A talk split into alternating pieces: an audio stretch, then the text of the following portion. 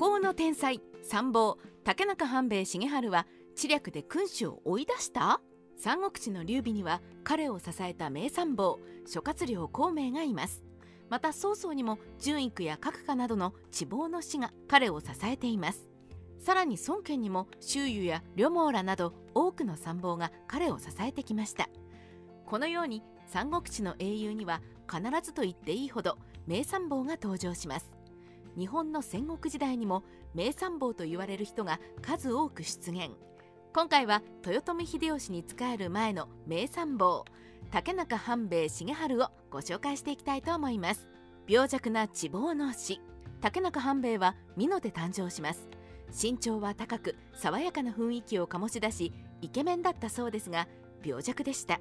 当時の人々の話を集めた太閤記の中で彼をその要望婦人のごとしと表現しております。漢の高祖劉邦を支えた名参謀長領のような人物であったのでしょう。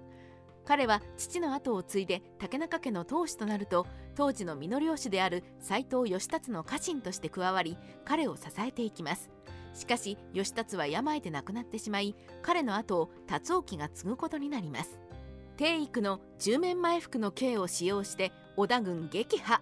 義達の時代から尾張の織田信長がたびたび美濃へ攻撃を仕掛けてきます。竹中半兵衛も織田軍迎撃の戦に何度か参戦しておりました。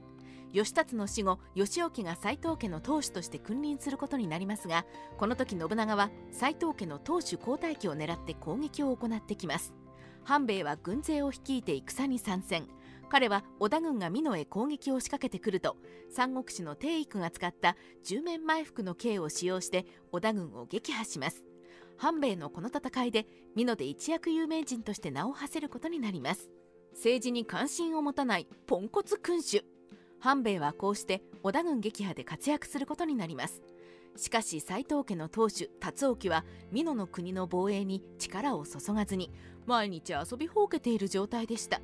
この状態を見ていた斎藤家の重臣である安藤森成稲葉一徹氏家牧前の3人はたびたび政治に関心を向けてくださいと進言しますが取り上げられることはありませんでした。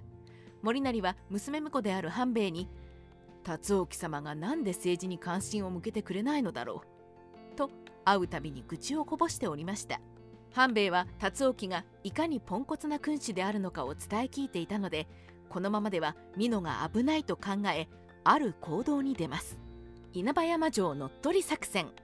織田軍は幾度も美濃へ攻撃を仕掛けますがなかなか攻略することができませんでした。その原因は斎藤家の初代当主で信長の義理の父親である斎藤道山が作った稲葉山城が原因の一つでした。この城は山に築城されており要害堅固で攻めにくいことこの上ない城でした。この城があるために毎回斎藤家に攻撃を仕掛けますがその度に撃破されてしまうのです。半兵衛はこの稲葉山城を乗っ取り当主達興の考えを改めようとします。彼はまず義理の父親である安藤森成へ稲葉山城を乗っ取って達興様の考えを変えようと考えているのですが協力してくれませんか？とお願いします。このことを聞いた森成は驚き婿殿が地望の死であるのは分かっているができるのかね？と質問します。半兵衛は大丈夫です。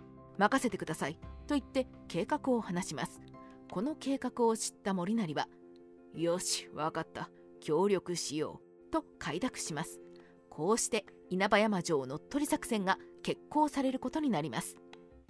たった17人で乗っ取りに成功。半兵衛は夜中稲葉山城に入城すると先に待っていた弟の重則を連れて動き始めます。彼は警備隊長であった斎藤飛騨の神を切り殺すと城内の兵士たちへ向かって竹中半兵衛が大軍を連れて城内に侵入したぞと流言を流します。この流言を知った兵たちは驚き状況を把握しないまま城外へと逃げていきます。斎藤家の当主である達興もなぜ半兵衛が稲葉山城へ攻撃してきたのかわからないまま城外へ逃れ出ます。こうして稲葉山城を半兵衛が乗っ取ることに成功。この時半兵衛が率いていた人数はたった17人だったそうです。戦国史ライター黒田蓮の独り言。半兵衛が稲葉山城を陥落させたと聞いた信長は彼に稲葉山城を俺にくれ。もし俺にくれれば美の半国をお前にやると言って交渉させますが半兵衛はうなずきませんでした。その後達興から城を返却してくれと要請があり半兵衛は城を返すことはやぶさかではないのですが一つ条件があります。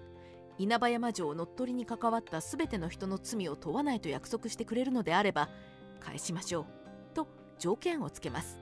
達興はこの条件を飲むことを約束します。すると彼はすぐに稲葉山城を達奥へ返還して自らは美濃を出て近江へ向かいます。戦国時代や三国志の時代を見渡してもたった17人で城を奪ったのは半兵衛だけではないのでしょうか。